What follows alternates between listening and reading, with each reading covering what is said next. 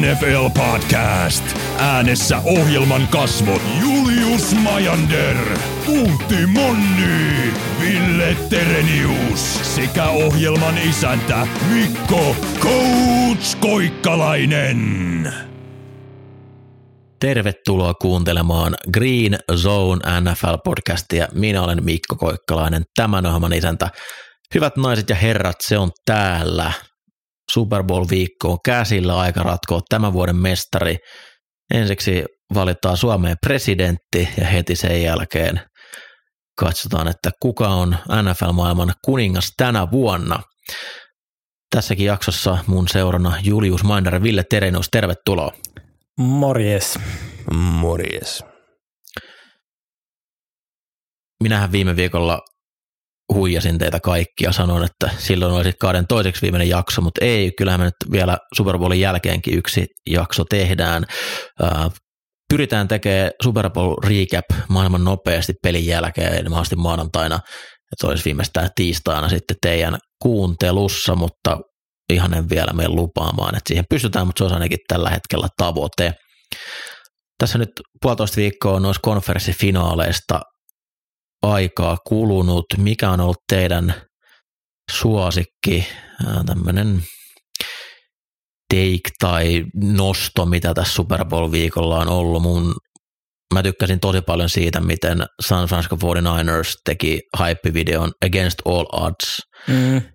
Ollen suosikki jokaisessa ottelussa. He on kaikkien vastoinkäymisten läpi pystyneet kaivamaan itsensä Super Bowlin. Kyllä nämä on... klassiset kaikki, kaikki vastaan me asetelmat. Ihan sama, mun mielestä on molemmat jengit aina tällä mentaliteetilla, että onhan se aina hauska seurata, miten, miten maailma sotii heitä vastaan. Joo, se on aina jännä juttu, että joka vuosi Super Bowlissa pelaa maan kaksi alta vastaan ja miten hän aina löytääkin tiensä sinne. Se on unfinished business. Toinen, toinen mistä tykkäsin, oli kun Niners muisteli edellistä Super Bowlia näiden joukkueiden kesken, kun John Lynch sanoi, että Nick Bosa pidettiin itse asiassa kiinni siinä pitkässä Tyreek Hillin kiinniotossa. Et tuomaripeli aloitettiin hyvin, hyvin ajoissa. Ja Bosakin kommentoi jo Chiefs täkkeleitä, että nehän houdaa tosi paljon. Eli on, on hienoa, että ollaan päästy jo tähän tilanteeseen ennen kuin ollaan oikeasti lähelläkään peliä. Toki siinä Bosan puolustukseksi sanottakoon, että häneltä kysyttiin, mitä mieltä siitä, että Chiefs tackelit saavat paljon rangaistuksia, jolloin hän vain vastasi suoraan kysymykseen, että ehkä tässä menee enemmän otsikon tekijän piikkiin. Mitä yleisesti, jos vertaatte vuosia keskenään, onko odotusarvot tähän Super Bowliin korkeammalla vai matalammalla kuin aikaisemmin?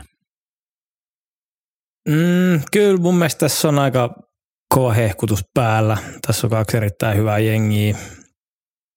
Kyllä, kyllä mun mielestä haippi on isosti päällä. Niin aika, aika harvoin loppuviimein ikinä tulee semmoista niinku Super Bowlia, mitä et odota. Mikä ei ole niinku, ei, ei, ei nostata sitä kiimaa tällä tasolla niinku ylös.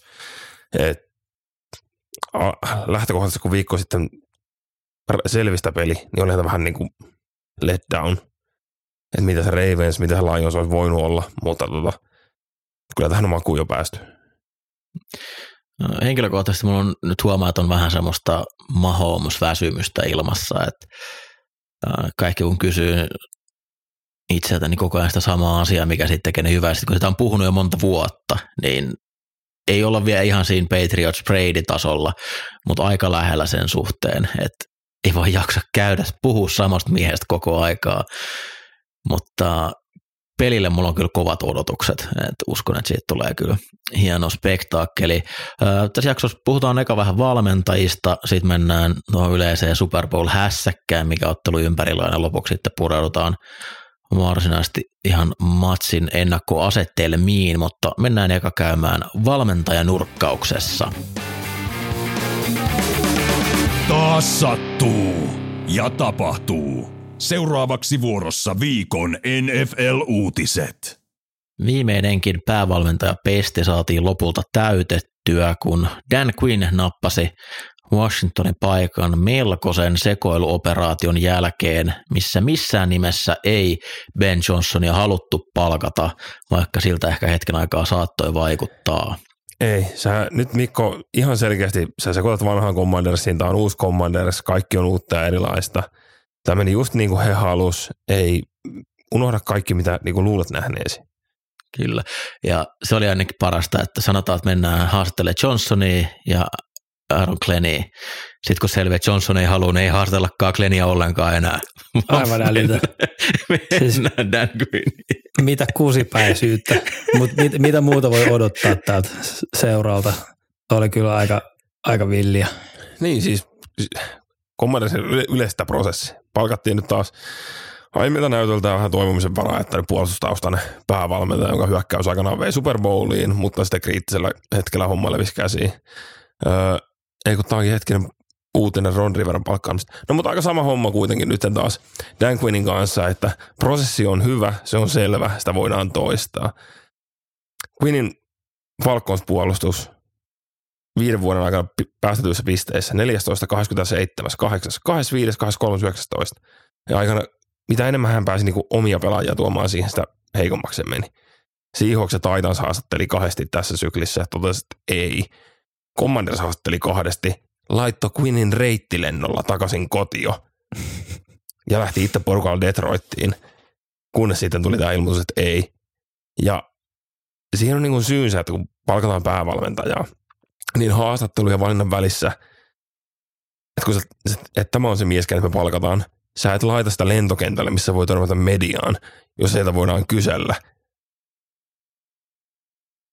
Että mitä, mikä homma nyt saatiin kuvia, kun surullinen Dan Quinn on puku päällä lentokoneella check-in jonossa. Ja sitten hetken myöhemmin ilmoittaa, että hei, hei muuta. Dan Quinnhän me palkattiin, se, se me haluttiin ihan koko ajan, koska Ben Johnson on vähän outo nörtti ja näin on parempi. Jos teillä on The Athleticin tunnukset, niin suosittelen lukemaan, se taisi maanantaina tulla pitkä pitkä juttu tuosta Washingtonin päävalmentaa Pestistä, niin ei, ei, ei ole tullut vastaavaa juttua eteen, missä Ben Johnson tai yksi valmentaja käytännössä yhden organisaation nimettömien reportterien toimesta haudataan yhtä pahasti kuin mitä Ben Johnson tehtiin tuossa. Niin kuin käytännössä hän, hän ei ole mitään muuta kuin pelejä toimistossaan keksivä nörtti, joka ei pysty, pysty puhumaan joukkueen edessä ton, ton jutun mukaan. Ja tämä oli kuitenkin mies, mitä Washington oli menossa kovasti haastattelemaan vielä, ennen kuin hän sitten lopulta sanoi ei. Niin, ennen kuin he totesivat, että no se Dan Quinn me haluttiin koko ajan, me vaan sellainen muuten vaan laitettiin se reittilennolla kotiin ja lennettiin omalla yksityiskoneella Detroittiin.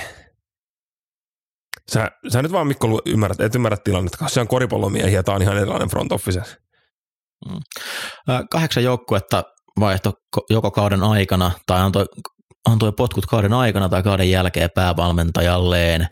Ja nyt nämä kahdeksan pesti on päätetty ja täytetty, eli tosiaan Washington hommasi Dan Quinnin, Seattle Mike McDonaldin, Las Vegas Antonio Piersen, Chargers ja Jim Harbaugh, Tennessee Titans ja Brian Callahan, New England Patriots ja Jared Mayo, Carolina Panthers ja Dave Canales ja Atlanta Falcons Raheem Morris. Ää, kuka näistä valmentajista tulee valmentaa pisimpään näissä joukkueissa? Mä lähtisin kyllä tuon Seattle Mike McDonaldin kanssa, että pääsee pisimpään olemaan. Seattle ei hirveästi ole höntyillyt valmentajien kanssa tässä niin kuin viime aikoina, että aika pitkäkestoisia valmennuspestejä siellä ollut ja kyllä toi niin kuin johtajuus ja skeemallisuus on sen verran vakuuttavaa ollut tuolla Ravensissa, niin veikkaan, että ihan kohtuu pitkää pysyy talossa. Veikkasin Carl McDonaldia tai Tennesseein Callaghania. Öö, Tennesseeissä tehtiin tämmöinen iso uudelleen järjestely front officen suhteen, johon omistajat lähti taakse. Raveli ulos. Nyt tuotiin Callahan, joka istuu siihen heidän mielestään täydellisesti. Ja niin kuin ruumoitiin Callahan vääräs Faija Callahanin Brownsin OL coachin Tennesseein staffiin. Se tulee muuttaa Tennesseein juoksupelin taas niin kuin eliitiksi. Mulla on vakaa usko, että Tennessee tulee olemaan pitkään käläinen komennossa. Mä oon samoin linjalla. Mä heittäisin ehkä mustan hevosen tuohon Patriotsia ja Gerard Mayon.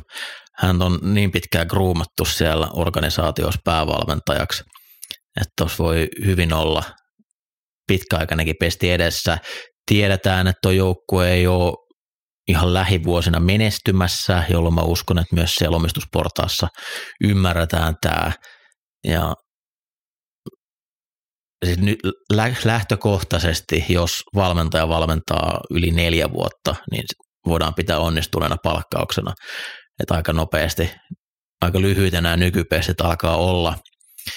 Dave niin Canales on ainoa, joka saa potkut puolessa välin ensi kautta. mennään tuohon tohon pian. Tosiaan mä nostan Meijon mustana hevosena. Onko näistä kellään mahkui mennä Super Bowliin tämän joukkueen kanssa? No, siis jos katsoo näitä joukkueita, niin Washington ei ole ikinä menossa Super Bowliin, Vegas ei ole ikinä menossa Super Bowliin, Tennessee ei ole ikinä menossa Super Bowliin, Chargers ei ole ikinä menossa Super Bowliin, Carolina ei enää ikinä mene. Että kyllä se niin kuin on. Seattle Patriots, no ei Falconskaan menossa, että et kyllä niin kuin McDonald Mayo kombolla mennään. mun mielestä näillä joukkueilla on yhdellä on pelirakentaja. Se on Chargersilla. Mutta se on Chargers, ei niinku, ja siellä, siellä on voodoo, voodoo juttuja, ei, ei niinku, se, Kuitenkin se, se on ainoa, ainoa, millä noista on pelirakentaja. Mun mielestä tässä on ainoastaan yksi oikea vastaus. Joo, tai siellä ja, on ainoa jo hyökkäys, tota, tai ainoa päävalmentaja, joka ei anna pelirakentaja heittää sitä palloa. tässä, on, tässä on puolensa ja puolensa itse sanoisin, että ainoa, mikä mahdollisesti tulee sen näkemään, niin on kyllä Charles ja Harbour. Koska hän on näyttänyt, että mihin tahansa hän menee, se pystyy voittamaan. Se ei, tu, se ei tule ole pitkä rani, mutta se tulee olemaan kirka, kirkkaana palava, mutta nopeasti sammuva. No, kuka saa aikana potkut? Helppo. Tässä tosiaan Dave Canales on aika monen ennakkosuosikki, sillä tällä hetkellä omistaja Dave Tepper maksaa kolmelle päävalmentajalle palkkaa, kun ne on mattanut katsoa heitä yhtään pidempään. Canales on taas kyllä todella, todella kova ennakkosuosikki. Mutta mä en vähättele myöskään Antonio Piersin maiksi, koska tuollaiset puolen kauden nousut ja erittäin heikon valmentajan korvaaminen kesken kauden, niin se ei ole ikinä ollut mikään valtava merkki, että sama jatkuu ensi kaudella. Ja tuo rosteri on heikko, niin miten kauan Davis jaksaisi katella, jos taas alkaisi homma menee pieleen? Ollaan me myös ihan täysiä idiootteja, jos me sanotaan, että Washington ja Dan Quinn ottaa huomioon, että siellä, siellä otetaan, siellä on kakkospikki. He valitsee ruukien pelirakentajan. Jos eka kausi tuntuu menevän vihkoon, niin siellä tulee olemaan kova paine.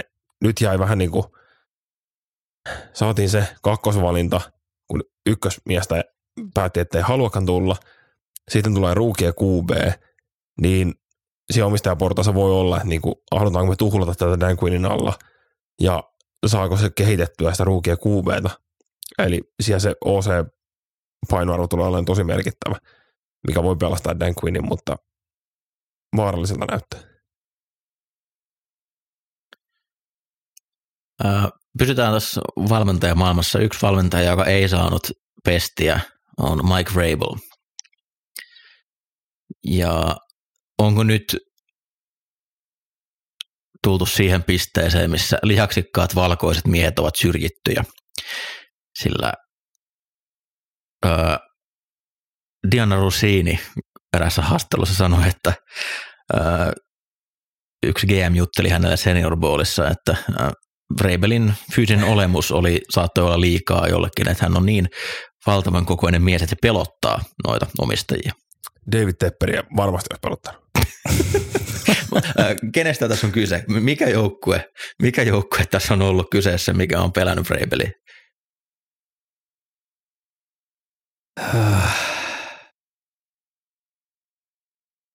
Voi olla melkein mikä vaan. Niin, Jep. Mutta jos se prosessi on sitä, että se oli liian iso ja pelottava, niin mä jotenkin kallistun Washingtonin ja Carolinan suuntaan. Mä, mä oon sitä mieltä, että se on ollut Carolina, koska Vrabel on, hän, hän tietää, mitä hän tietää, ja mä uskon, että kun hän on haastattelussa, niin hän myös osaa kertoa sen ja olla hyvin vakuuttava siinä. Ja mä taas uskon myös, että Dave Tepper luulee tietämänsä hirveästi jenkkifudeksesta, vaikka se nyt on vielä mitään omistajana saavuttanutkaan. Niin tässä on saattanut tulla se, että ää, Tepper on mennyt sinne liikan rikkaimpana omistajana sen palaveriin ja huomannut, että hetkinen, täällä onkin kovempi alfa vastassa ja sitten on alkanut puntti tutisemaan. Tämähän ei voi olla totta. Siis tässä toki tämä sanottiin nauraen tämä juttu, mutta jos mikään omistaja siltä pohjalta tekisi päätöksiä, katsoi mitä Rabel sai aikaan Tennesseeissä, että ei, ei voisi palkata sitä, kun se on niin massiivinen ihminen, niin eihän tämä voi pitää paikkansa. Ei, Sä no, aliarvioit miljardöörejä, miten erikoisia kyllä, ihmisiä ne on. Tämä, tämä on NFL, mikä vaan voi olla totta, että niin kuin mikään ei enää yllättäisi. Ja kuitenkin loppujen, mikä tämä rekryprosessi on kenelläkin, miten se toimii, niin Josh Harris, David Tepper helposti on puntituisissa, että onpas iso ja pelottava ja kovainen mies. Nyt Vrabel voisi varmaan tehdä jonkinnäköisen oikeusjutun, niin samaan aikaan voitaisiin käydä läpi, miten Brian Flores on haastanut omistajat oikeuteen siitä, että vähemmistöedustajia ei ota tosissaan, niin kuin tässäkin syklissä nähtiin, että David Showta, Aaron Glenny, muita otettiin vaan paikalle, jotta saadaan täytettyä nämä pykälät. Ja sitten sen rinnalla kulkisi tämä, missä Vrabel liian pelo, pelottavana olemuksena ei saa työpaikkaa sen takia.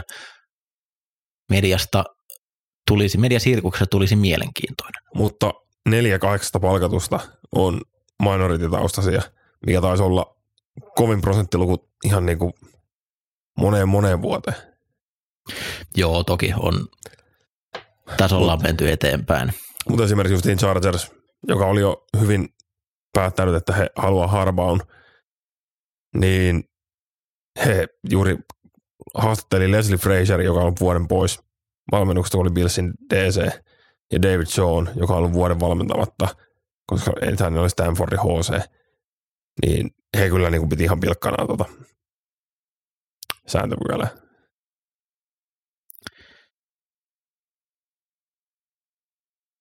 Ville Rahim Morris ensimmäinen vuoden rekordi, mikä tulee Atlantalla olemaan? Sulle riippuu niin paljon, minkä kuumeen ne sinne naaraa. Mutta e- ekalle vuodelle hyvä rekordihan on 70 ja 8 pikki ensi vuodelle. Mä luulen, että se on löyty jo käsikirjoittajien toimesta lukkoon. Green Zone.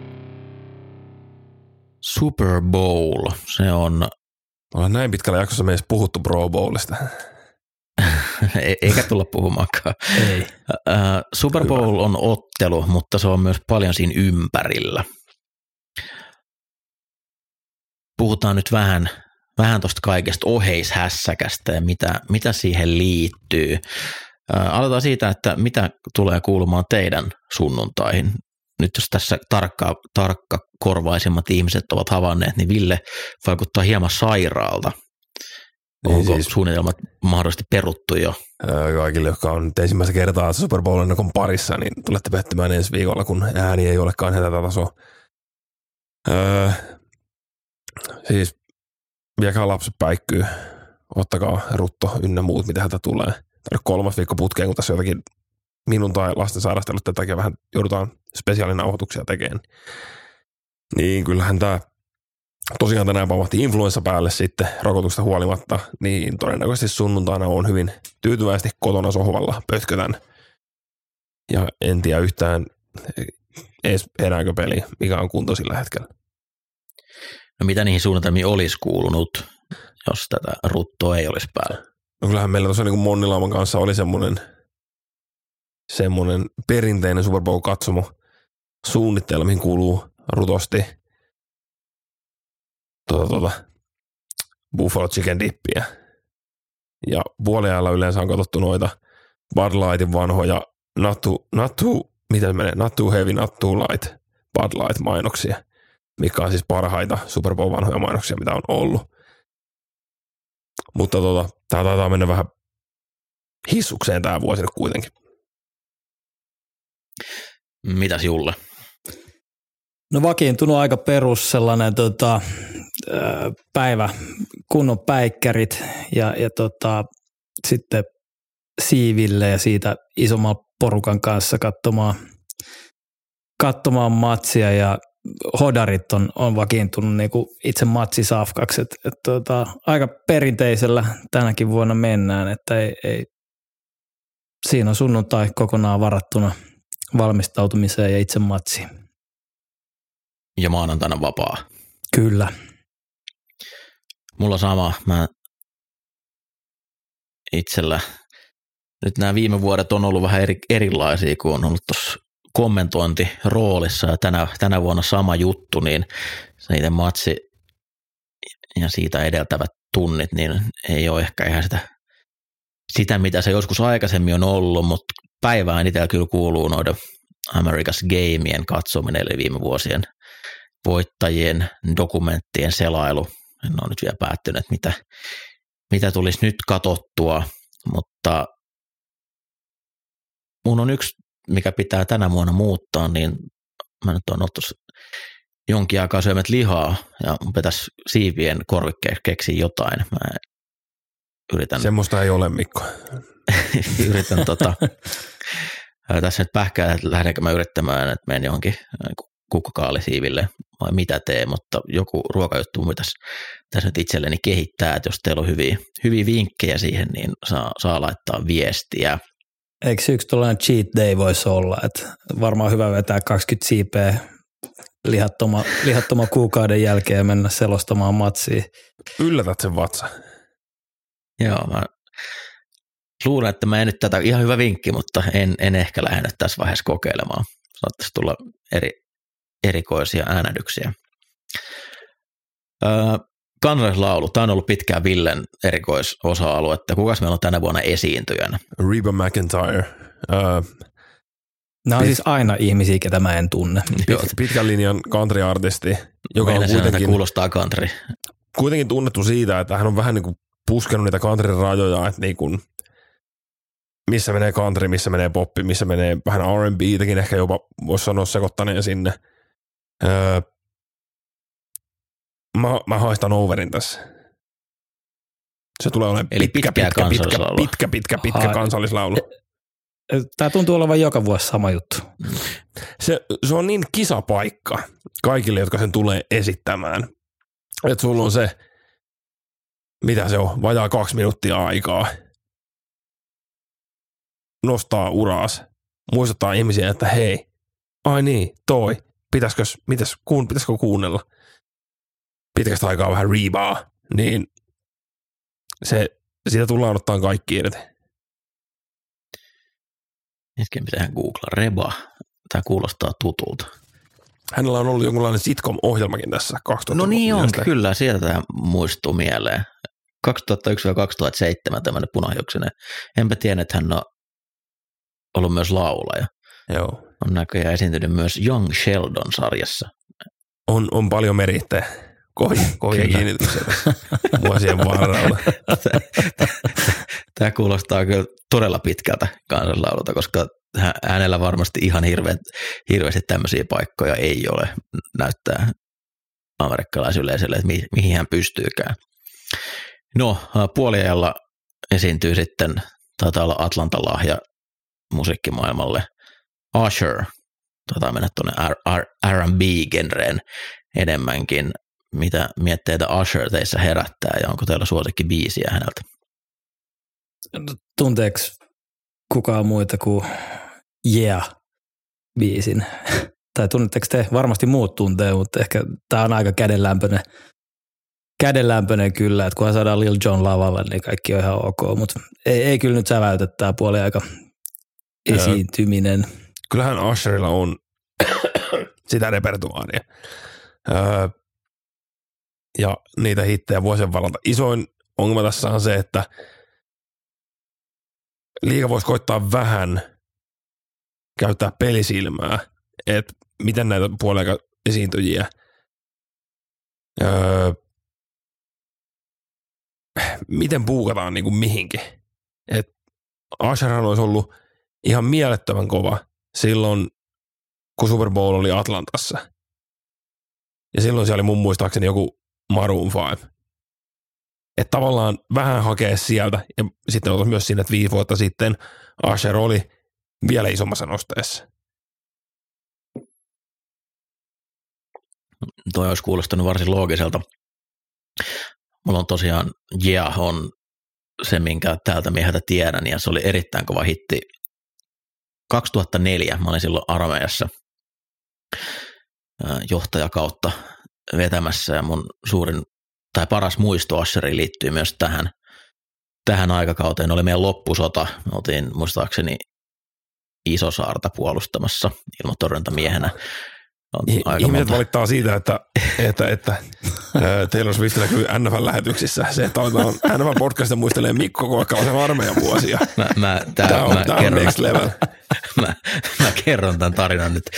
Ö, tosiaan loppusota, mikä yleensä on se raskain osa sotilaan arjessa ja aika monta vähän unista yötä siinä oli takana ja sitten vedettiin pitkän päivän päätteeksi asemiime ja tulejohto piste ja sitten siinä päivystettiin ei mitään monta tuntia, sitten siinä tulee luutnantti taakse, vähän tämmöinen nuorempi kaveri, vitsi mä en muista nyt se kaverin nimeä, mutta oli erittäin sana, sanavalmis ja jostain vähän maaseudulta se, oli, se puhuu vähän silleen pienellä murteella. Nyt tota, jos on yhtään pienempiä lapsia kuulolla, niin laittakaa korvat kiinni seuraavaksi kymmeneksi sekunniksi.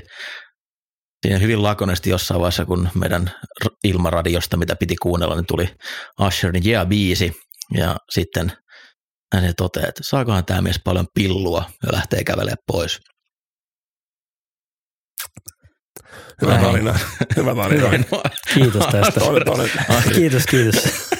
Haluatko kuinka syvemmälle vielä niin kuin mennä tähän, että minkälaisia ajatuksia se herätti? Että niin kuin. No kyllä se siinä vaiheessa oli semmoinen aika tyhjentävä. Ja sitten katsottiin kavereita sillä hetkellä aikaa. Ehkä Varmaan me tästä paljon. Mm.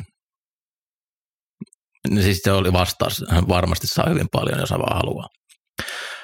No, tietysti tärkein pelin ulkopuolen asia tässä Super Bowlissa on Taylor Swift. Me oletetaan, että Taylor Swift tulee olemaan jollain tavalla liittyy tähän otteluun. Uh, kuinkahan monessa mainoksessa hän mahtaa esiintyä? Olisiko joku jopa niin kuin yhteismainos joku kehdannut tehdä? Niin iso, isoin kysymys on se, että onko siellä yhteismainos, ehdottomasti. Uh, on sitten taas, kun miettii muuten meininkejä. Se on World Tour päällä, Travisilla kausi päällä. Ei se ehkä ole ollut aikaa kuitenkaan siihen yhteismainokseen.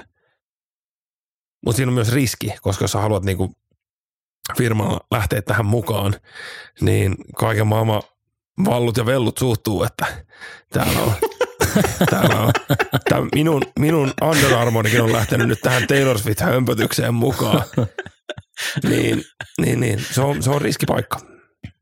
No. Onko State, State Farmilla varaa ottaa niin kuin Mahomes, Kelsey ja no Siis mä, mä jotenkin, jotenkin näkisin tänne, että joku erittäin rikas toimitusjohtaja tajuu, että hetkinen, mikä se oli se laulajatypykkä, joka nyt on ollut paljon otsikoissa, että eikö meidän pidä nyt hyödyntää vähän sitä tässä, että mikä se meidän markkinointibudjetti olikaan ensi vuodelle. Mutta ei David Tepperin kannata Karolailla mainostaa Super Bowlissa kuinka monta kertaa Taylor Swift tullaan poimimaan kuviin ottelulähetyksessä. Tämä tulee CBSltä, niillä on ollut pitkä kausi aikaa, koska Chiefs on AFC-puolella ja CBS enemmän näitä AFC-matseja näyttää. Ne on ollut todella nopeita, että aina kun Travis jotain tekee, niin siellä poimitaan Mä itse uskon, että 15 kertaa ei tule riittää. Mm. Mikäkään sellainen keskiarvo on ollut? Joku Keskiarvo on kertaa. 25 sekuntia on näkynyt lähetyksiä tähän mennessä per peli. Mutta tämä on myös pääpeli Tämä on pääpeli. CBSlle. tässä tullaan siihen, että siellä voi olla joku semmoinen hauska tilasto tehtynä tähän liittyen, miten hän on paikalla. Öö, ja iso, isoin kysymys tässä kuuluu se, että mitä niinku, missähän tämä mainittiin jossain podcastissa. Nyt, nyt vaan kipeänä ja pääsoita. Ehkä Parnomaiteikissä. Että mahtavin juttu, mitä tässä voisi käydä, olisi se, että kun Chiefs voittaisi pelin, niin Kelsi kosisi Taylor Swiftia keskiympyrässä, jonka jälkeen kaikki Swiftiet joutuu käymään ne mental gymnastics itsensä kanssa, että joo, se, se on kyllä tosi söpöä ja ihanaa, kun pelissä kositaan ja ei, ei se ole yhtään semmoista niinku kiusallista. Niin mä, mä tavallaan niinku tsemppaan, että kumpa se toteutus, koska mä haluaisin nähdä sen reaktio. Joo, mä näen sen. Travisillähän on ollut tapana, että hän huudattaa Chiefs-yleisöä täällä peli, mestaruuksien jälkeen tai kun ylipäätään millä lavalla, että you gotta fight for your right to party. Ja sitten siihen perään, hey, wanna marry me? Joo. Konfettia sataa ja ai että. Greenson haluaa myös onnitella Taylor Swiftia. Hän ensimmäisenä artistina historiassa voitti neljännen kerran vuoden levy palkinnon Grammy musiikkigaalassa. Tämä on ilmeisesti varsin kova suoritus noinkin äh, tapetti esiintyjältä, mitä Taylor Swift on, mutta kertonee nykymusiikista kaiken olennaisen. Mutta hienoa, että Swift on mukana Super Bowlissa. Mä en malta odottaa, mitä kaikkea tässä vielä ehtii tapahtumaan. Nyt on keskiviikko ja joka päivä jotain kivaa on, on saanut lukea, niin tulee hieno loppuviikko ja matsipäivä. Älä missaa ainakaan näitä. Puheenaiheena NFL-viikon kiinnostavimmat ottelut. Mennään sitten purkaa tuota itse otteluennakkoasetelmia ja meidän veikkaukset, että mitä tulee ottelussa käymään. Öö, aletaan sillä, että puhutaan hieman molemman jouk- molempien joukkueiden päävalmentajasta. Chiefsillä tietysti Andy Reid ja Ninersilla Carl Shanahan. Reidillä jo pari mestaruutta on. Shanahanilla se vielä puuttuu. Öö, mun omat arviot on se, että tässähän on ihan liiga historian parhaimpia hyökkäyksen valmentajia, ennen kaikkea pelisuunnitelmien tekijöitä. Mutta mä odotan tosi mielenkiinnolla sitä, että miten nämä joukkueet hoitaa ton pelin aikaisen reagoinnin ja pelijohtamisen kaikki, mitä, mitä siihen kuuluu, eli neljänsien downien päätökset, pelataanko hyökkäyksellä vai potkitaanko, miten käytetään aikalisia, sillä kummankin sokeepiste on tossa.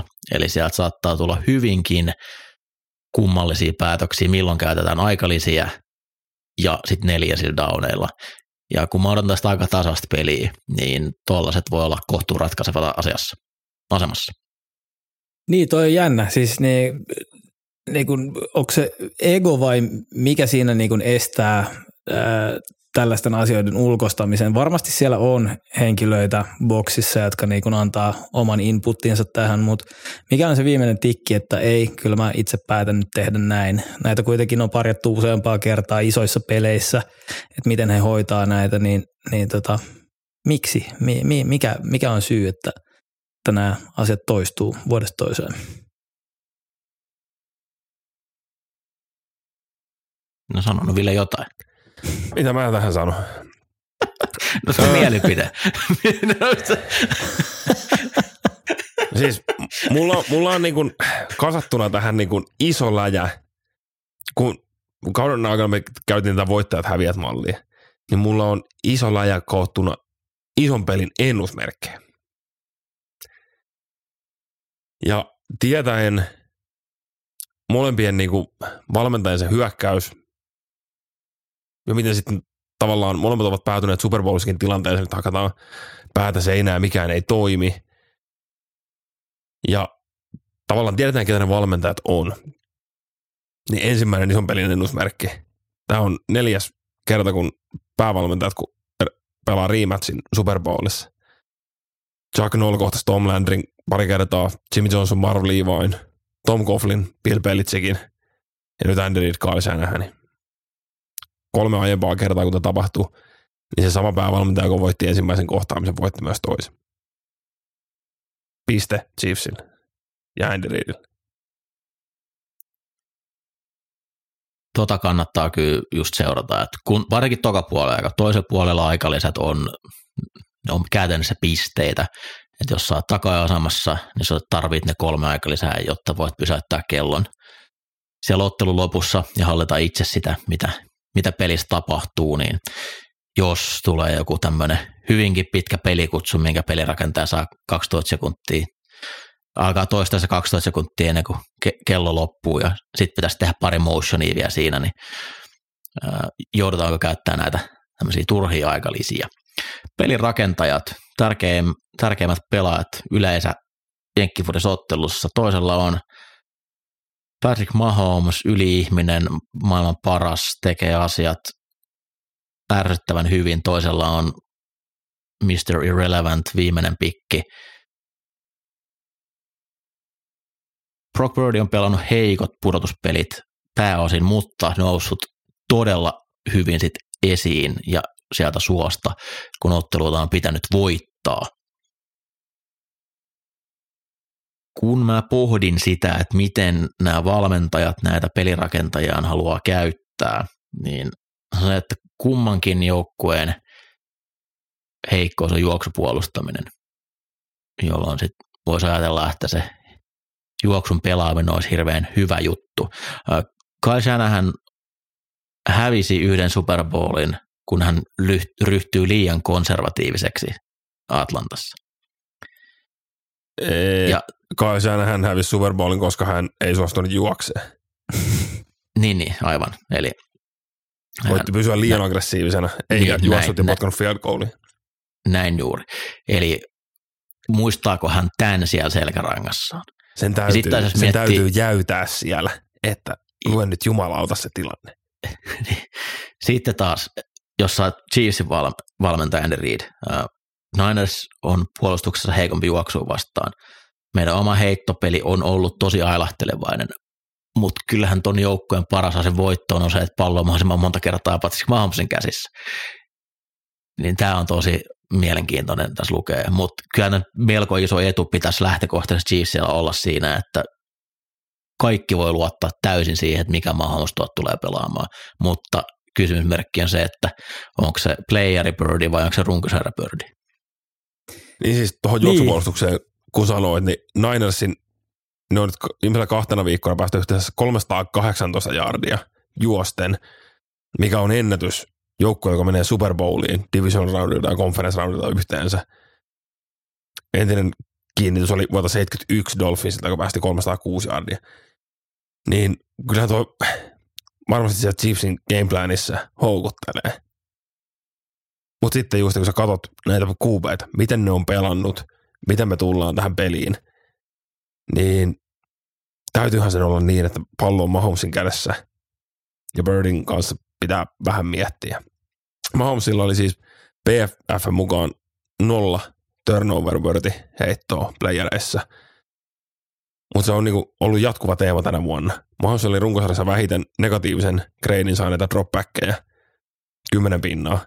Ja nyt playoffeissa se on punut kuuteen pinnaan. Brock Purdy on playoffeissa ottanut negatiivisen arvosanan 23 prosentilla dropbackeista, mikä on runkosarjan huono luku heittämällä.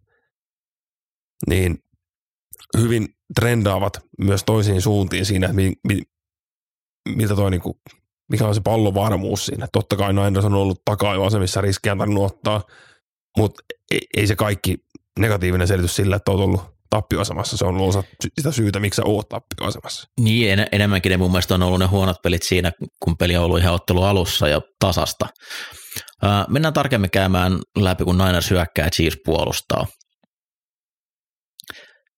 tässä mun mielestä selkeästi just tulee ratkeamaan siihen, että Chiefsillä on ollut todella pahoja vaikeuksia tuon juoksun pysäyttämisessä. Niners tiedetään, että ne ne on parhaimmillaan liigan paras juoksu, joka ne oli liigan riippuu vähän mitä tilastoja haluaa lukea, niin toiseksi paras tai paras tai kolmanneksi paras juoksuhyökkäys runkosarjan aikana.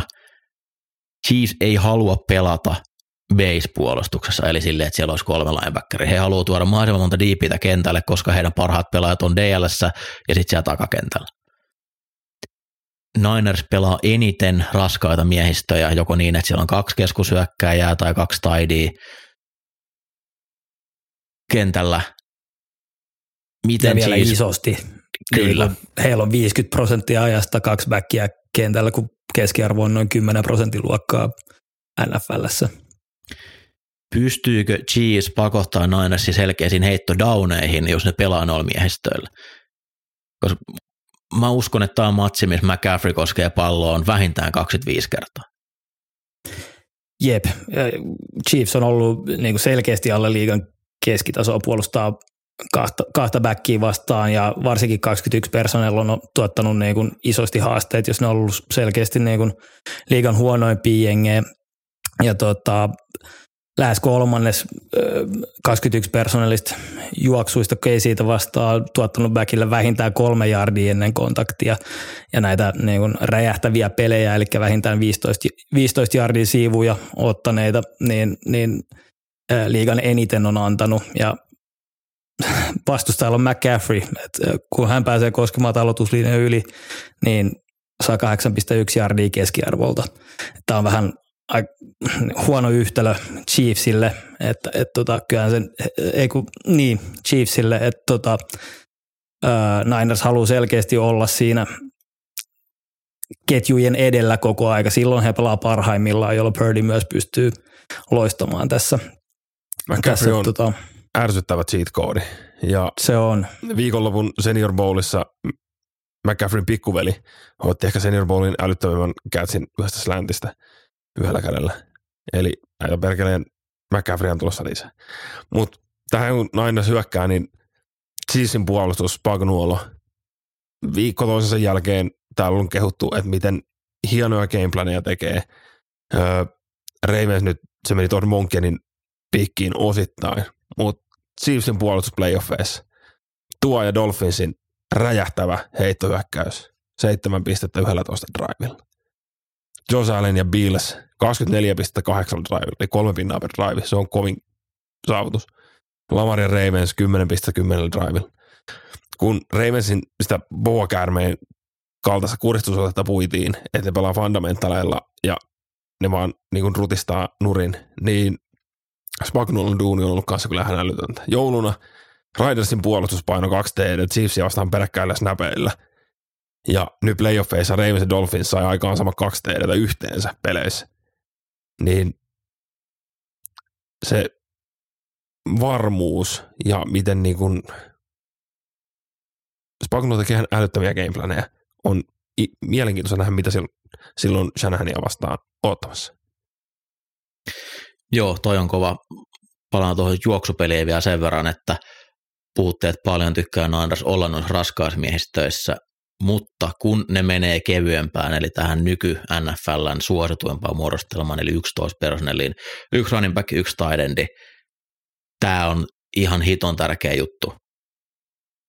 Se tuo Chiefsille tai Ninersille yhden ns. heikomman pelaan kentälle, eli yksi laitehyökkäjä, joka ei ole niin eliitti, mutta kun Niners juoksee tuolla ryhmityksellä, niin ne on liigan paras juoksujoukkue.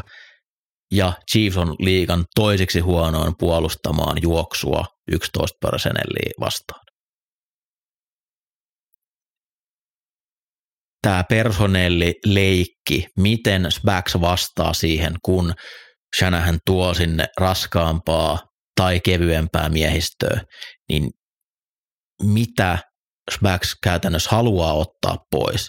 Näkeekö se sen niin, että mm, meidän pitää päästä heittodowneille, jotta meidän vahvuudet tulee esille, vai luottaako se, että jossain vaiheessa sitten kuitenkin sen driveen tulee sääriö sillä, että me saadaan yksi negatiivinen peli, jolla päästään pitkään heittodowniin, ja pitkillä heittodownilla Chiefs on todella hyvä. Mä ehkä itse mietin, että kun, kun ne heittodownit tulee, niin tämä ei välttämättä ole se blitzipelis backsilta. Et, koska mun mielestä Birdie on ollut hyvä blitsiä vastaan. Se tajuaa sen rajoitteet, se pystyy tunnistamaan ne ja se pääsee pallosta eroon. Se ei hirveästi pidä sitä palloa. Ja se pystyy ottaa sen iskun vastaan samalla kun se heittää. Et enemmänkin taas se, missä koitetaan sekoittaa sitä peittomaailmaa. Että mm. lähdetään jostain luukesta, pyöräytetään se siitä pois. Me on nähty Spaxilta pelejä, missä se ennen downia näyttää kahta syvää, hämätäkseen, että me tullaankin yhteen syvään, mistä mennään takas kahteen syvään yhden downin aikana. Et mun mielestä enemmänkin tulla näkemään sitä, että koitetaan saada Birdin kello käymään hitaammalla tällä, että se sekoitetaan, mitä se näkee siellä, ei sillä, että koitettaisiin saada kelloa nopeammin käyntiin blitzillä. Joo, mä, mä olen aika samoin linjoilla. Tätä puoltaisi ehkä myös se, että Ninersilla on Debo Samuel slotissa, eniten slottisnäppejä koko liigassa. Casey on varsinkin siitä Nikkelin päältä safeteillä blitzannut paljon, mutta se on myös aiheuttanut sen, että päästää, päästää tota, tai on, on eniten targetteja sloteille koko liigassa runkosarjassa ja se ei ehkä kuulosta hirveän hyvältä yhtälöltä, että Debo, Debolle kymmenen targettia tässä pelissä, koska siinä kyllä syödään. Et mä, mä kans luulen, että ehkä hieman vähennetään tuota blitsiä blitzejä ja sekoitetaan, sekoitetaan Purdy pakkaa enemmän, niitä, niitä toivotaan palloja tulee niin kuin useampi pelissä, että niistä pitää kyllä saada, saada sitten myös kotiin, kotiin ne pallot ja tasottamaan pelikenttä sillä. Joo, kyllä niin kuin Birdie on näyttänyt, että se vahvuus on siinä, että se osaa lukea puolustusta ja prosessoida, mitä sille näytetään. Se, että niin kuin blitzillä nopeuttaa sitä kelloa, sillä on todennäköisesti vastauksia. Mä oon nimenomaan sitä, että muuta, muuta sitä, mitä siellä ennen näytettiin yllätä se, niin se on se, mistä se mies hidastetaan ja tehdään tulosta. No kun nämä selkeät heittodownit tulee, miten Ninersin heittosuojaus kestää? Ja tässä nousee kaksi nimeä ennakkoon esille. Oikea kaari John Feliciano ja oikea täkkäli Colton McKivitz. Etenkin Detroit pyrki selkeästi saamaan he, heidät yksi yksi taistoihin ja oli aika ruman näköistä jälkeen. Siellä tuli paljon tappioita. Ja kun nämä downit tulee, niin se, että siihen tulee Chris Jones ja Karl Laftis, jolla taisi olla 13 säkkiä runkosarjassa, niin sinne tarvitaan apuja jos niitä tulee paljon, niitä selkeät heittoja. Chris Jones on loistava juoksupuolustaja, se pystyy ottaa pelivoittavia suorituksia myös juoksudowneilla, mutta kyllä niin loppujen lopuksi heittopeli on kuitenkin sit, mikä nämä yleensä ratkaisee, että sieltä ne negatiiviset pelit tulee Chiefsille, on se, että jos niissä heittodowneilla pystyy ennen kaikkea tuota kaksikkoa kurittamaan. Joo, Chris Jones etenkin varmasti tulee olemaan isossa roolissa. Silloin jotenkin tapana aina löytää se täydellinen hetki tehdä, tehdä iso peli ja kyllä tuossa niinku McKivitsille apuja selkeästi tarvitaan, jos siellä, siellä kolmas ja pitkä, pitkä tilanteessa niin yksi ykköseen joutuu, niin, niin tota, se on ehdottomasti tilanne, mitä, mitä kannattaa pitää silmällä. Ää, Niners on myös on, on niin kuin ekoilla downeilla yksi aggressiivisemmista joukku- joukkueista heittämään syvälle. Et, et siinä mielessä aika haastavaa myös etsiä ne downit, ne, ne splash play downit, miss, missä niinku isoja siivuja otetaan, otetaan. mutta tota, kyllä Chris Jones varmasti liikkuu ympäri, ympäri linjan, linjan ja tota, hakee varmasti just sitä McKivitz matchupia. Joo, se niin tuohon Chiefsin DLään. Karl Laftis saa tosi paljon irti siitä, että se pelaa Jonesin rinnalla – Chiefs ongelma on se, että tämä heidän toinen DT, äh, Wharton, en muista etunimeä, niin hän ei pysty hyödyntämään. Ei pysty hyödyntämään niin paljon tuota Jonesia rinnallaan, että on, on selkeästi heikko lenkki tuossa DLS. Niners heittopeli tärkeimmät pelaajat tietysti äh, Brandon Ayuk, Debo Samuel sitten ennen kaikkea tässä matsissa mä odotan todella paljon George Kittleltä. Mä luulen, että se on se, mikä, millä Kyle Shanahan pyrkii tässä ottelussa leikkimään. Eli mikäli Chiefs pelaa paljon miespuolustusta, mitä he tykkää tehdä, niin eniten Ninersilla palloa silloin ottanut kiinni Ajuk ja Kittle. Ja ennen kaikkea noissa raskaasmiehistöissä, niin play actionit sen jälkeen Kittle. Mä luulen, että tämä on niin kun, tämä tulee olemaan matsi, missä Kitle on todella, todella isossa asemassa. Se on ollut viime niin Detroittiin vastaan, hän ei tainnut saada yhtään heittoa edes ennen neljättä neljännestä. En millään usko vastaavaan tässä.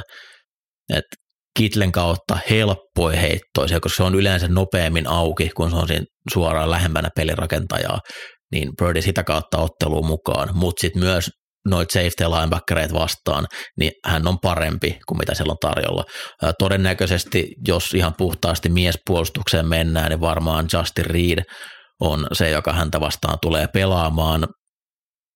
Mä otan kyllä Kitlen tuossa matchupissa hyvin mielellä. Joo, kyllä, kyllä näin on. Mielenkiintoinen matchup, mikä tulee olemaan, on kyllä Ajuk vastaan Sneed ulkopuolella. Sneed on ollut aivan loistava tällä kaudella. Mun mielestä Cheese päästi vähiten, vähiten ää, tota, ykkösrissulle tar- catcheja tänä vuonna. Sneed on, on jatkuvasti Ajukin kanssa mennyt. Myös toi McDuffie Debo slotissa matchup on mielenkiintoinen. Et kyllä mä, mä näen kanssa, että tuolle niin slotti ja – Tidendi-osastolle tämä heitto, heitto tulee menemään, var, varmasti myös backille, McCaffrey kun siellä on, niin, niin tota, mutta tämä Ajuk ei välttämättä ehkä ole niin isossa roolissa tässä gameplanissa. McDuffie on pelannut älyttömän kauden. Jää Sneedin varjoon, mutta se, että miten alimittainen corneri tuli liikaa ja ajateltiin, mitä sitä tulee, niin on kyllä lunastanut kaikki odotukset enemmänkin. McDuffie vastaa Samuel slotissa, niin siinä on aikamoinen prime matchup.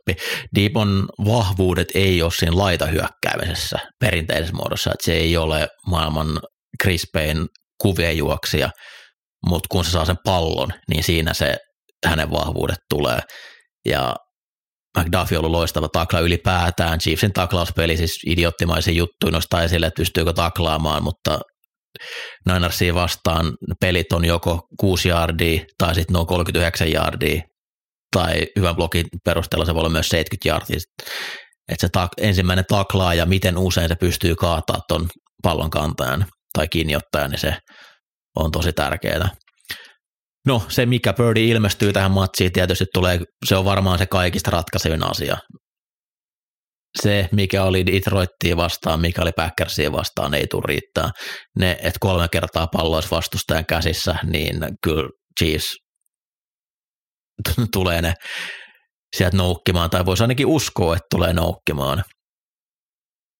Kun mä oon tätä tässä nyt pyöritellyt, niin mä lopulta päädyin siihen, että mä uskon, että Birdie pelaa hyvän ottelun. Mä, tää, ää, ei tule olemaan liian iso pala hänelle. Mä luulen, että toi perhoset sun muut saatiin tuossa noissa kahdessa ekasottelussa käytyy läpi, ja nyt sieltä tulee hyvä Brock Birdie tähän otteluun. Brock Birdie on niin. hankala ennustaa. Niin, on, on hankala ennustaa. Mun mielestä ehkä niin lähtökohdat näyttäisi siltä, että Niners pystyisi aika hyvin pysymään siinä skriptissään, koko ajan ketjujen, ketjujen edellä ja niin kuin aika siellä downilla saman isoja siivuja, mutta tässä on tämä Spagnolo villikortti, että pystyy, pystyy tota gameplanillään tekemään asiat hankalaksi, mutta kyllä, kyllä mä luulen kanssa, että Purdy tämän pystyy hanskaamaan. Lisää ison pelin ennusmerkkejä. Niners on kahdeksas jengi, joka on joutunut taistelemaan itse tappiosamasta voittoon sekä divisional roundilla että konferenssikierroksella – ja viimeiset kolme tämän tehdytä joukkuetta voitti Super Bowlin. Viimeisimpänä 2012 Ravens. Kokonaisuutena jenkit on 4 ja 3 rekordilla. Piste Ninersille. Mennään Mahomesin johtamaan Chiefs-hyökkäykseen. Chiefsin kausihyökkäyksessä on aikamoinen vuoristorata ollut. Runkosarja oli välillä todella pahaa tervajuontia. Pudotuspeleissä ennen kaikkea Miami ja Buffalo-ottelut olit sitten ihan ylivoimaisesti kauden parasta Chiefsia. Mestaruusottelussa Ravensia vastaan alkoi hyvin, mutta lopussa ei sitten onnistunut juuri mikään. Niners puolustus puolestaan runkosarja tiettyjä tilaston mukaan erittäin hyvä, mutta taso vaihteli paljon. Ja pudotuspeleissä on ollut jopa heikko puolustuskentällä, paitsi sitten ihan otteluratkaisu ratkaisu hyökkäysvuorot, niin on pystytty pelaamaan hyvin sekä Packersia että Detroittia vastaan, ennen kaikkea tuo viimeinen neljäs Detroittia vastaan oli, oli kova. Mihin tässä pitäisi uskoa? No, Brock. Isoon dataan vai lyhy- pieneen dataan? niin, ja just niin tämä, että niinku, tuntuu olevan vähän kuunasennoistakin kiinni, että miten Brock Purdy pelaa. Kuunasennot tulee sitten loppuotteluveikkaukset. Tulen nostamaan ne siinä, mutta tota, kyllähän, kyllähän Niners on niinku, tähän mennessä playoffit, niin se on tehnyt itselle, itse itselleen niistä vaikeita. Niin luulisi, että niinku virheitä korjaamalla he pystyisivät alusta asti olemaan mukana tässä. Koska Chiefsin, Chiefsia vastaan sulla nyt ei vaan ole vara jäädä hirveästi perään. Mä, mä luotan Nick Bosaan. Se, se me tiedetään, että hän on kova NFL parhaita pelaajia. Ja mä luotan siihen, että Joan Taylor Donovan Smith. NFL. Ei, ei ihan niin pitkälle ei mennyt. Että toi täkkelikaksikko on, on kyllä niin kuin iso heikkous tuossa Chiefsin, Chiefsin hyökkäyksessä. Että niin kuin siinä on aika iso, iso niin kuin etu, etu kyllä Ninersille. Toki Mahomes on velho noita. Hän pystyy tekemään mitä, mitä, vaan, mitä vaan lukee vastaan, mutta mut sen mä tiedän, että paine, paineen alla tulee varmasti olemaan.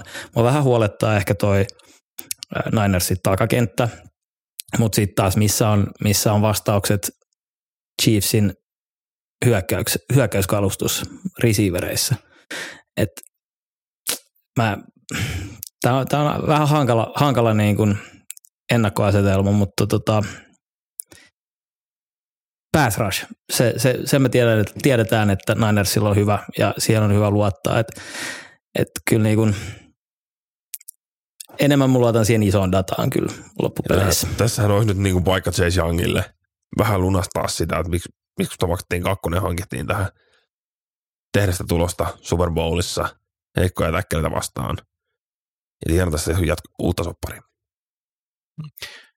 Bosa on hyvä, mutta se Ninersin pääsras on ollut yllättävän riippuvainen Bosasta. Eli esimerkiksi pudotuspeleissä tuolla joukkueella on 11 QB-hittiä ja Bosal on, Bosa on ottanut niistä yhdeksän. Se hengissä on kuitenkin Java Hargrave, Armstrong, Chase Young. Missä noin muut pelaajat on ollut? Runkosarjassa Bosa oli ylivoimaisesti eniten QB-hittejä ottanut Andersin joukkueesta. Ja niin kuin Hargrave on ollut todella pettymys näissä pudotuspeleissä. Hän ei ole saanut mitään aikaiseksi ja pelaa kuitenkin 20 miljoonan sopimuksella. Ja kun miettii Lions-peliä, niin Bosa sammutti, tai Bosan, se Penesu sammutti Bosan. Ei antanut yhtään painetta, ei hittiä, ei säkki. Sitten vähän vyörytettiin linjaa toisinpäin, Bosa toiselle laidalle, niin jo alkoi tuleen tulosta ja hittejä ja painetta. Niin just se, että tässä tilanteessakin sieltä toisilla oli selkeästi se niin kuin heikompi täkkeli. Ja jos Bosa on niin kuin lukittuna siinä kohtaa, niin jonkun muun pitäisi pystyä tekemään myöskin jotain. Hmm. No Andy Reid tietysti ei hän tyhmä ole, kyllä hän tietää sen, että hänen täkkelit ei tule pärjää Bosalle, jos me heitetään 50 kertaa ja Bosa joka kerta yksi vastaan yksi. Miten hän lähtee suunnittelemaan omaa heittoblokki skeemaansa Bosan ympärille? chippiapua tulee varmasti backeilta, taidendeilta, kuinka paljon otetaan nopeita heittoa rullauksia, kaikki nämä, miten koitetaan eliminoida se Bosan loistavuus sieltä. On varmasti downeja, missä noiden jätkien pitää pystyä kestämään yksi vastaan yksi, ja ne tulee olemaan ihan ratkaisevia tässä ottelussa, mutta se ei vielä riitä, että voittaa sen täkkelin. Chiefsin linja antaa kymmenenneksi eniten painetta koko liigassa, mutta säkkejä Mahomesiin vastaan on todella vaikea ottaa. Se on, sack rate on toiseksi alasen koko liigassa. Sen takia, että Mahomes on niin ilmiömäinen tietämään, mihin hänen pitää mennä sen paineen alta ja ottaa niissä positiivisia pelejä. Ja Mutta sama... toi Bosa on niin aivan ratkaisuasemassa tässä. Ja sama tulee päteen juoksupelissä. Mä ihmettelen, jos ei suurin osa juoksupelistä tule kohdistunut Bosan kohti. Bosa on helpompi häällettävä point of attackissa, kun vertaa sitä niin kuin moottoria hustlausta, millä Bosa jahtaa pelejä takaa kiinni ja millä Chase Young nostaa selän pystyyn ja hölköttelee. Niin odotan, että Chiefs tulee juokseen enemmän Bosan suuntaan. Sekä Packers että Detroit Lions hyökkäsi rajusti nimenomaan tuonne leveille juoksupeleissä. He antoi laitohyökkäjän blokata endin ja sitten siitä tultiin ympäri täkkeleillä blokkaamaan pienempiä miehiä.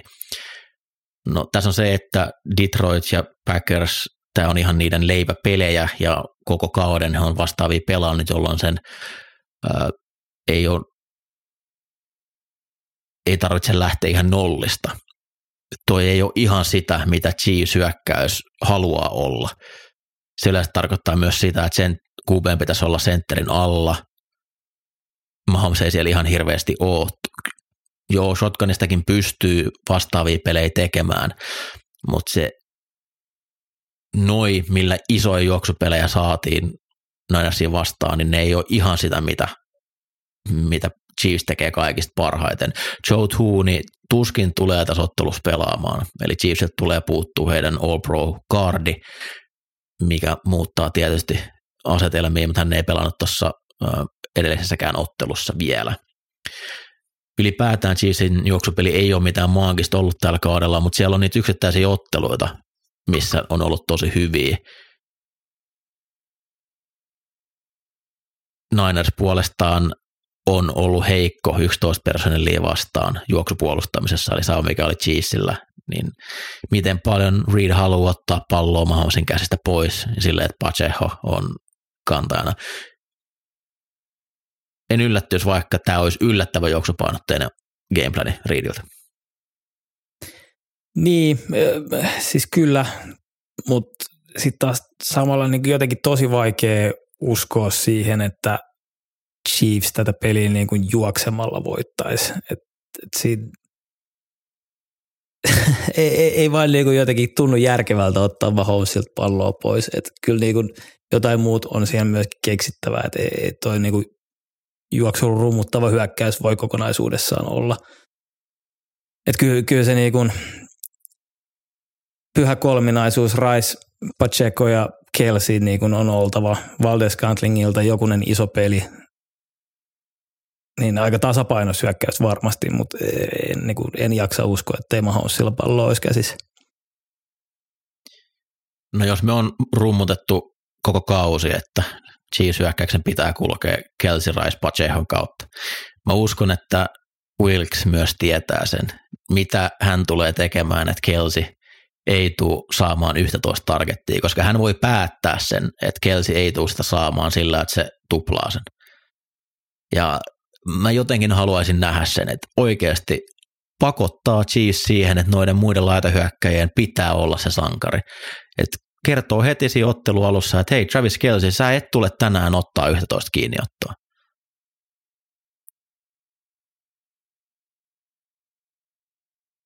Riski, Pystyykö riski, ne? riskejä otettava. Ei se niinku, totta kai sä voit lähteä ihan niinku voimalla braketoimaan sitä, mutta toisaalta se tarkoittaa saa aukon johonkin muualle. Öö, Aukko, se...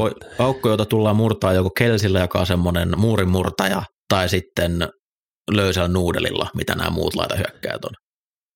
Niin, konstit on aina monet, mutta tota, jos sä nyt lähdet linebackerille tosi aggressiivisesti braketoimaan, Kelsi ei mitään blokkaa ja vedetään me jostain Kelsiä pystyy ja linebackerit ampuu sinne ja pumpataan droolla siitä Pasekolla muutaman kerran. Kyllä niin kuin, puolensa ja puolensa. Kyllä mä ihmettelen, jos Wilks ei oikeasti lähde sitä Kelsiä ottaa pois. Rice on kuitenkin ensimmäisessä isossa pelissään. Ja silloin niin. on ollut myös näitä tiputuksia tässä kauden aikana aika paljon. Niin. Siinä on niin. myös se elementti mukana. Niin just se, että Kelsi saa ottaa enintään viisi palloa kiinni, tehkää jotain muuta. Niners pelaa pääasiassa aluepuolustusta. Jos kaikki menee niin kuin he haluaa, niin he tulee neljällä ja loput seitsemän pelaa jonkin sortin aluetta. Kelsin jardeista suuri osa on tullut aluepuolustusta vastaan. Hän on aivan maaginen löytämään ne aukot sieltä ja ennen kaikkea Mahomes luottaa siihen, että Kelsi myös lukee tilannet samalla tavalla, jolloin veikkaan, että aika monta kertaa pelissä nähdään, nähdään tilanne, missä Kelsi juoksee sen kuvion ihan eri tavalla, mitä se on loppujen lopuksi piirretty pelikirjaan, koska hän vaan näkee, että okei, nyt kannattaa tähän ikkunaan jäädä ja sitten mä oon sulkenut tilanteen samalla tavalla. Ja se yhteys Joo, se, on kova. Se on kyllä ihan eri levelillä, eri levelillä. Et, et, niin kuin jos katsotte NFL-matsia ensimmäistä kertaa tai Super Bowlia ensimmäistä kertaa, niin kyllä Kelsey kannattaa seurata. Se tekee kaiken hyvin epäortodoksisesti, mutta, mutta tota, on, on auki, auki, varsinkin aluetta vastaan. Niners puolustuksessa siellä on tähtiä. Uh, Charlie Ward, All Pro, Fred Warner All Pro, Greenlaw ei tainnut olla, mutta olisi, olisi voinut hyvin olla. Uh, toi Greenlaw Warner kaksikko, ne on siitä mielenkiintoisia, että mun mielestä heillä riittää jalka jopa tätä nykykelsiä vastaan juosta, mutta haluuko kuitenkin ehkä sitten Niners enemmän niin kuin safetyn, safetyn kautta se pää, pää peittää tulla ja sitten se apu tulee jostain muualta. Warner Greenlaw he on niin nopeita, että he pystyvät myös sitten näissä scramble-tilanteissa pelastaa aika paljon, mitä, missä Mahomes aika paljon omista, omista jardeistaan ottaa.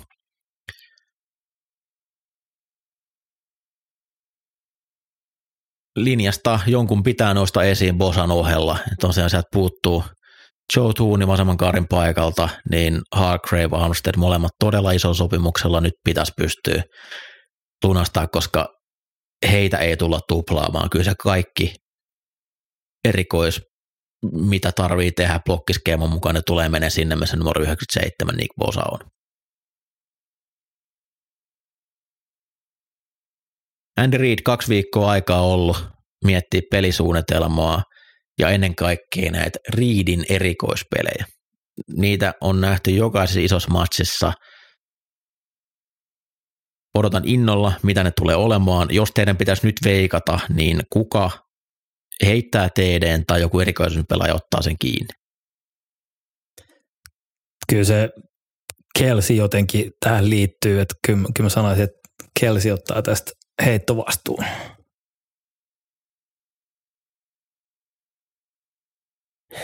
Niin, kyllä se, mä en ihmettelisi vaikka tuota se olisi tämmöinen taidennilta toiselle, että Kelsi heittäisi Noah Greille jonkun lyhyen, lyhyen pop tyyppisen ratkaisun. Kuhan nyt ei ainakaan anneta niin kuin, me on, me on nähty, miten nämä päättyy, nämä Kadarius Stone ja sanon nyt, mikä tämä oli viime kierroksellakin tämä, joka Jetsistä, Michael Hartman, joo. Niin heille ei tarvitse enää piirtää ei enää yhtään ylimääräistä kikkapeliä. Voisiko Andy jopa tuntea ylimääräistä painetta Taylor Swiftin presessin takia, että Kelsille pitäisi väkisin kehittää jotain? Se on että Andy Reid tunsi Taylor Swiftin ennen Kelsiä. Hän ei ole niin. Taylorista enää moksiskaan.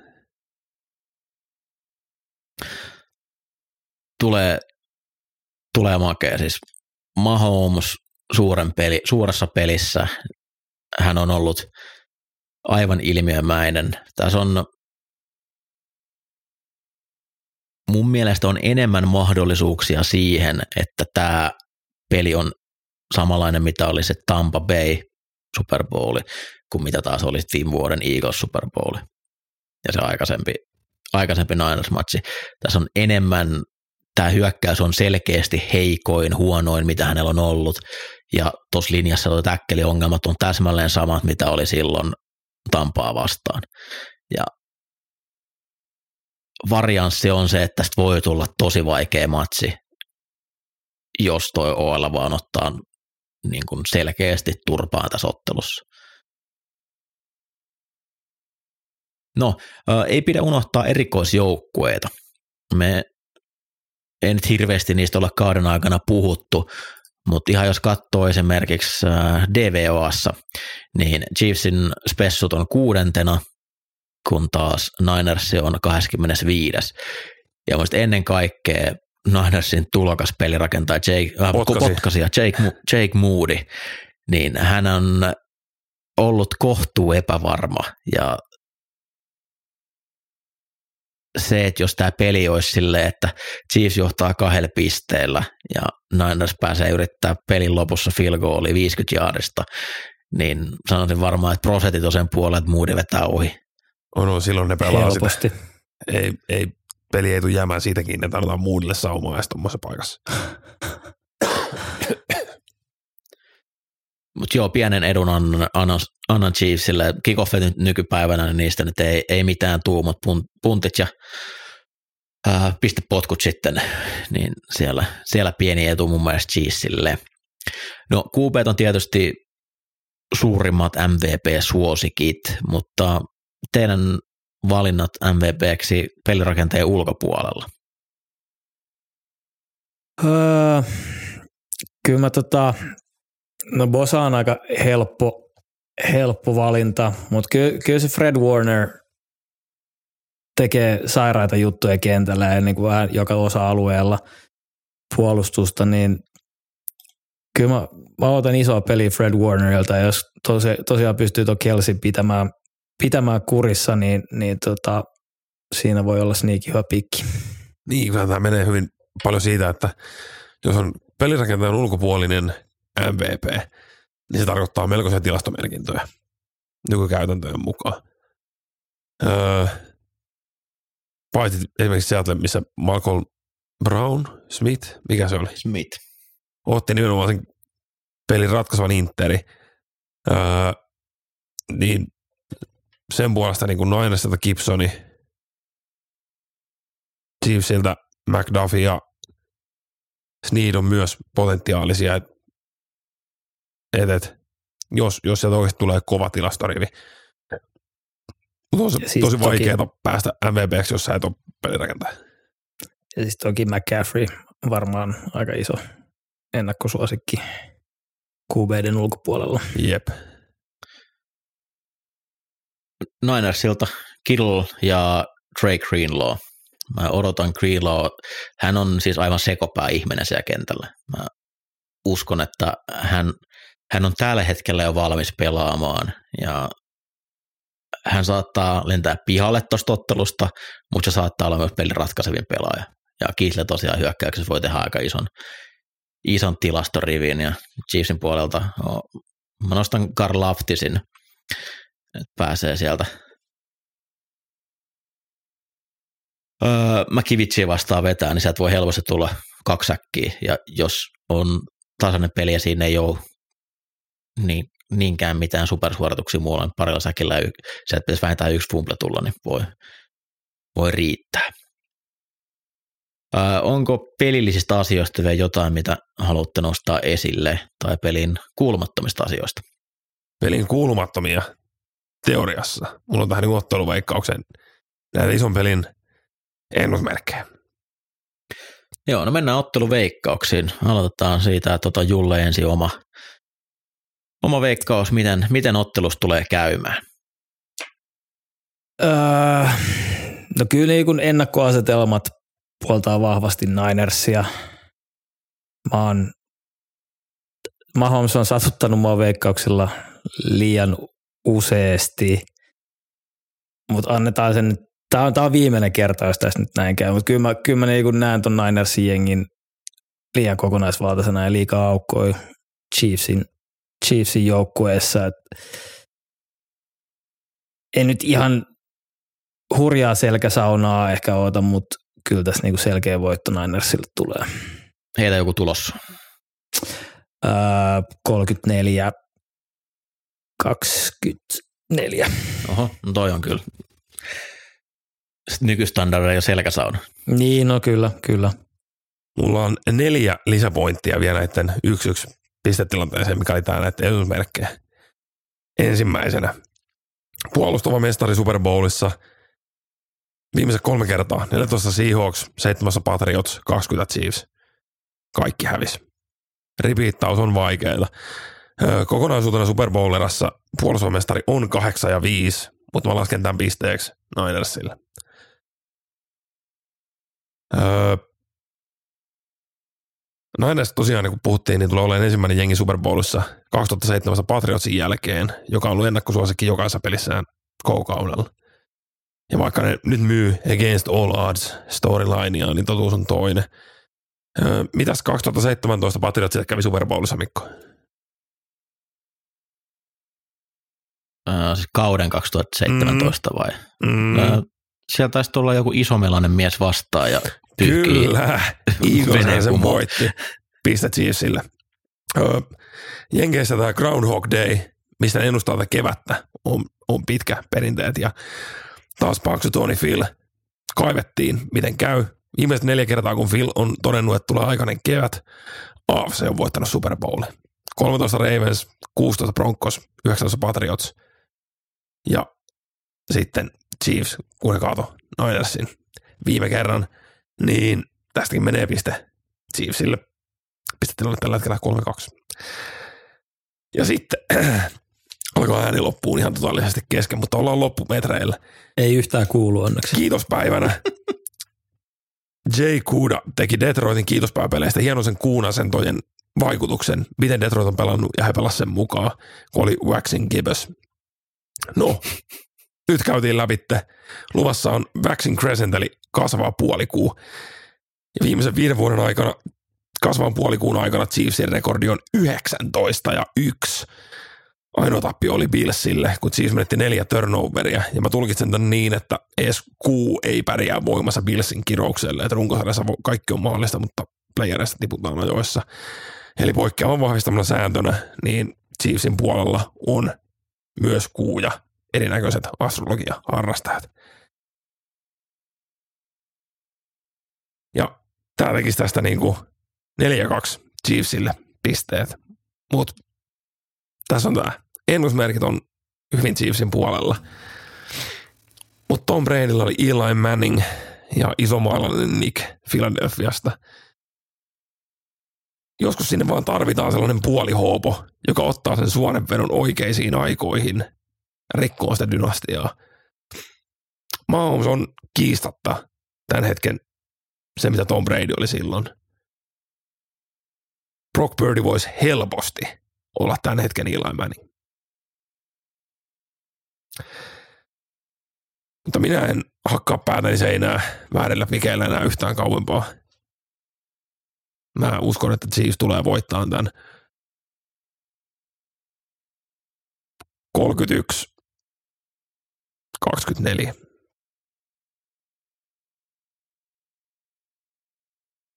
Mä olen useaan paikkaan jo julkisesti sanonut, että koska Chiefsillä on Mahomes, he tulee tämän ottelun voittamaan potkumaalin erolla.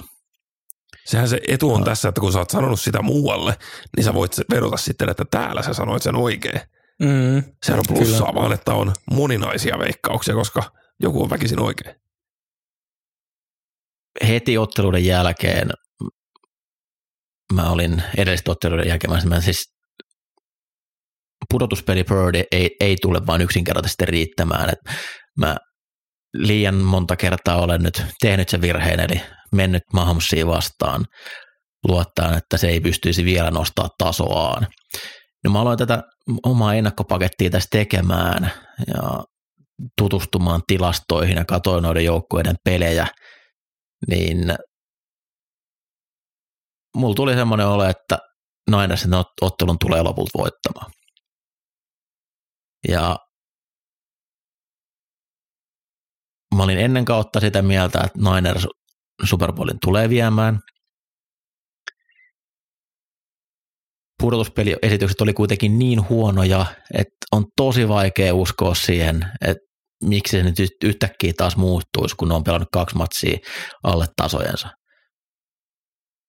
Mutta kuten Julle sanoi, kokonaisuutena tuossa Ninersin joukkueessa on niin paljon etuja Chiefsiin vastaan, että ää, tämän päivän skauttaustyöllä niin vaihdan mielipiteeni ja mä menen Chiefs, Chiefsin kelkasta pois Ninersin kelkkaan. Ja 27-24 Jake Moody vetää sen potkun sisään siellä ottelun se vedä sitä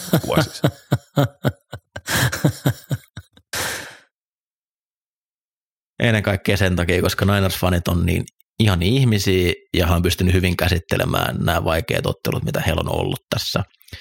Ja ennen kaikkea mä toivon hyvää matsia. Kuhan tästä ei tule blowouttia, mun mielestä Mahomes on makea tyyppi. Mä pidän tosi paljon siitä, mitä tämä Taylor Swiftius on tuonut tähän NFL-kauteen, miten se on saanut ihmisiä sekaisin, miten semmoiset, ketkä ei ole aikaisemmin katsonut lajia, on nyt keinostunut lajista, se on makeeta.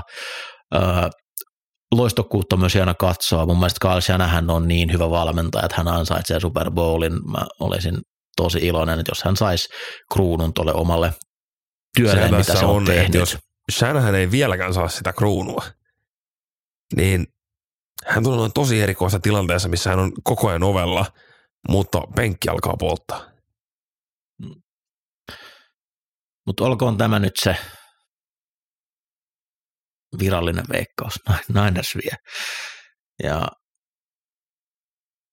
tähän on hyvä päättää meidän Super Bowl-ennakkojakso. Kiitos paljon, että kuuntelit tänne asti. Kiitos ennen kaikkea Ville Äänelle, että se kesti tähän asti.